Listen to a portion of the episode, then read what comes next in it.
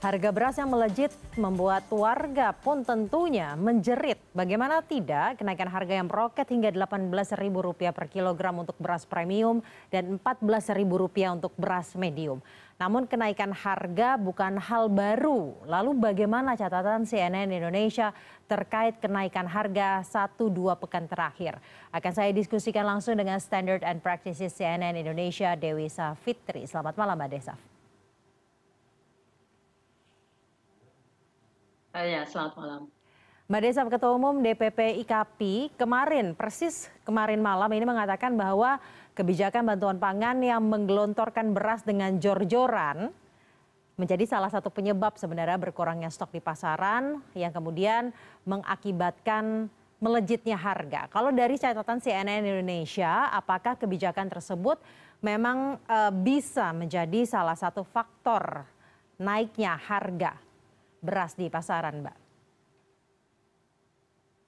Ya, uh, saya, kita melihat bahwa uh, bansos adalah salah satu faktor yang punya peranan dalam naiknya harga beras yang sangat tinggi ya, tertinggi dalam sejarahnya pada uh, tahun ini. Tetapi kita juga melihat bahwa ini bukan uh, faktor tunggal ya, jadi hmm. bukan satu-satunya hal yang menjadi penyebab kenapa kemudian harga beras uh, naik begitu tinggi. Uh, kita menyadari bahwa sejak tahun lalu sebenarnya kita sudah punya problem di beras. Hmm. Tahun lalu kalau menurut catatan Menteri Keuangan sepanjang tahun saja sudah 21 persen naiknya harga beras. Jadi memang uh, meroketnya nggak kira-kira gitu ya, dan tren itu berlanjut pada tahun ini. Penyebabnya Eh, karena persoalan eh, pasokan eh, beras kita yang sampai saat ini tidak bisa memenuhi kebutuhan kita sendiri. Jadi masih di bawah kebutuhan kita. Dan itu terjadi antara lain karena persoalan di sektor supply-nya di sektor pemasoknya. Ada persoalan cuaca terutama karena El Nino yang berkepanjangan kering sekali sehingga gagal panen di berbagai tempat. Kemudian karena berlanjut cukup lama tahun ini juga mengalami kemunduran masa uh, tanam ya. Jadi uh, kalau jadwalnya itu panen raya bulan Maret, kemungkinan sudah diramalkan oleh uh, beberapa pihak nanti jadwalnya akan mundur dan itu pun hasilnya tidak akan uh, terlalu uh, apa tidak sebesar tahun-tahun sebelumnya. Bahkan ada ada taksiran ya dari sumber yang juga sudah beberapa kali kita kontak dari redaksi CNN penurunannya produksi padi pada tahun ini sampai mencapai sekitar 2 juta ton dan ini ini akan sangat serius ya dampaknya ya. Jadi ada bansos persoalannya ya, tapi juga ada persoalan cuaca dan persoalan kemampuan untuk menghasilkan beras kita yang ter terganggu oleh persoalan uh, iklim uh, dan kemudian uh, kita juga mendengar ada persoalan-persoalan lain di luar itu untuk menanam uh, petani kesulitan uh, pupuk kemudian juga ada persoalan lahan yang makin menyempit dan ini belum bisa diatasi dengan uh, reformasi agraria misalnya uh, jadi ada banyak hal yang uh, saling bertumpukan sehingga berakibat pada uh, naiknya harga beras yang uh, luar biasa tingginya pada hari ini Saza. Selain mengenai perubahan iklim, Presiden Joko Widodo juga sempat berkomentar bahwa kelangkaan stok beras ini akibat distribusi yang terhambat karena kita tahu sepekan eh, satu bulan terakhir lah eh, terjadi banjir di beberapa daerah yang begitu besar sehingga hal tersebutlah yang menghambat eh, distribusi beras. Apakah distribusi beras dan banjir yang terjadi ini benar-benar menjadi force major sehingga stoknya menurun? Mbak Desa? Kalau kita ya, kalau kita lihat ya, uh, banjir yang terbesar yang kita dengar uh, berjalan lebih dari dua pekan ya, sampai saat ini bahkan masih ada yang belum betul-betul kering. Itu terjadi di Jawa Tengah ya, barisan uh, apa sebaris dengan wilayah Pantura ada Demak, Kudus, Jepara, Pati, uh, Grobogan ya dan sekitarnya. Ini daerah-daerah yang menjadi salah satu penyangga beras di Jawa Tengah dan nasional betul. Ada juga di dekat di Jawa Timur ya, sekitar Surabaya di Sidoarjo Sidoarjo juga daerah-daerah yang selama ini menjadi penghasil beras betul. Uh, akan tetapi tidak uh, apakah wilayah-wilayah ini uh, menjadi uh, lumbung untuk seluruh Indonesia? Uh, saya kira um, kita dalam pemberitaan kita uh, kita melihat bahwa mungkin iya ada kontribusi di situ, tetapi uh, bukan faktor utama ya. Hmm. Jadi kalau pertanyaannya apakah ini force major itu uh, mestinya tidak ya uh, kita sudah membahas tadi beberapa faktor yang kira-kira uh, punya punya apa kontribusi terhadap uh, naiknya harga beras. Uh, tapi coba kita lihat dari sisi lain ya, uh, pemberitaan kita sepanjang dua pekan terakhir ini masif sekali ya, uh, intensitas sangat tinggi terkait uh, uh, distribusi beras ya. Kalau yang dipersoalkan adalah di titik-titik yang dilanda uh, banjir, mungkin itu kemudian uh, bisa di bisa dipahami ya. Tapi kalau kita lihat di sekitar Jabodetabek saja ya untuk beras-beras dengan kualitas medium dari Bulog yang harganya 10.900 per kilogram itu sulit sekali hari ini ditemui di pasaran gitu ya. Ada tapi tidak banyak. Uh, kalau di layar ini ya ada SPHP nih uh, beras ex Bulog ini ya. Ini sulit mencarinya di di, di pasaran itu. Hari ini saya kebetulan ke dua sentra uh, jual beli ya, ke pasar uh, pasar tradisional dan pasar uh, retail modern. Uh, dua-duanya di, di dua tempat ini saya tidak menemukan SPHP ya.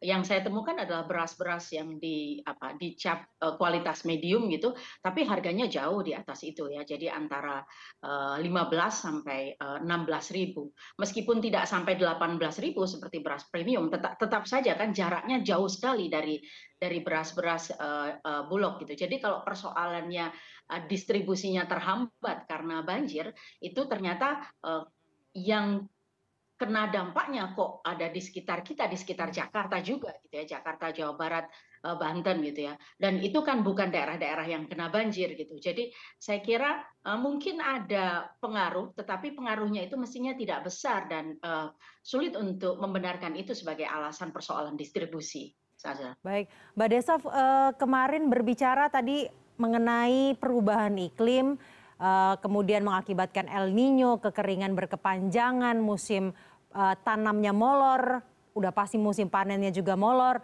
dan hal ini menghambat berkontribusi terhadap pasokan yang menurun dan kemudian kalau kemarin katanya ketua umum IKAPI hal inilah yang menyebabkan para penjual beras yang kemudian berhati-hati untuk menggelontorkan stok-stok beras mereka di pasar dan retail yang tentunya membuat stok beras di pasar dan retail ini uh, menurun. Nah, salah satu yang harus dilakukan oleh pemerintah agar meyakinkan para uh, pedagang beras ini untuk menggelontorkan stok beras mereka adalah uh, pemerintah memberikan subsidi pupuk. Apakah subsidi pupuk meningkatkan subsidi pupuk ini bisa menjadi salah satu uh, solusi yang dapat dilakukan? Ini harus kita pisahkan ya persoalan antara pedagang yang sudah punya stok yang uh, takut untuk mengeluarkan semua stoknya karena khawatir mereka tidak bisa beli lagi dengan harga yang sama dan persoalan subsidi pupuk. Jadi kalau uh, subsidi pupuk ini kan persoalan yang sudah lama ya uh, dikeluhkan oleh petani.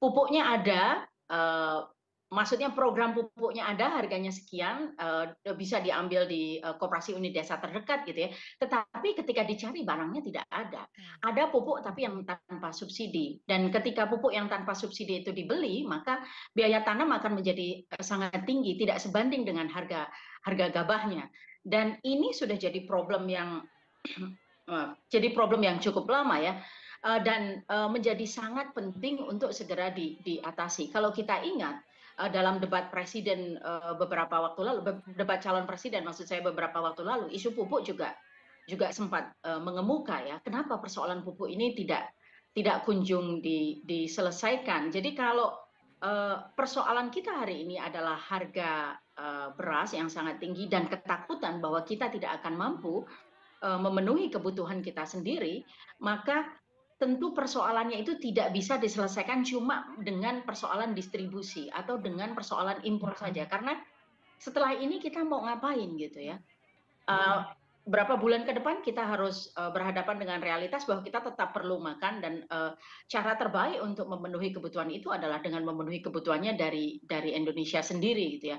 Dan uh, salah satu persoalan yang paling beli adalah me, mengatasi persoalan uh, distribusi pupuk bersubsidi ini. Apakah perlu jumlahnya dinaikkan? Apakah perlu subsidinya ditambah? Apakah perlu persoalan-persoalan lain gitu ya distribusi yang salah di mana dibetulkan yang ini kita belum dengar ya bahwa uh, pemerintah sedang melak, berupaya melakukan upaya yang sangat masif gitu ya untuk mengatasi persoalan ini dan menganggap ini sebagai prioritas utama hari ini. Nah, dan tentu di redaksi kita ingin mendorong ini juga untuk jadi perhatian uh, serius. Mbak Desaf tadi uh, terkait dengan ketakutan para pedagang untuk mengeluarkan stok beras mereka. Kalau dari catatan CNN Indonesia sebenarnya apa yang bisa dilakukan oleh pemerintah agar meyakinkan uh, para pedagang ini untuk mengeluarkan stok beras mereka karena kan kalau beras seperti yang tadi Mbak Desaf katakan ini masalah besok makan atau tidak. Asum, uh, pertanyaan ini mem memiliki asumsi bahwa pada saat ini pedagang itu punya banyak stok beras gitu ya. Hmm. Uh, mungkin benar, uh, tetapi kita tidak tahu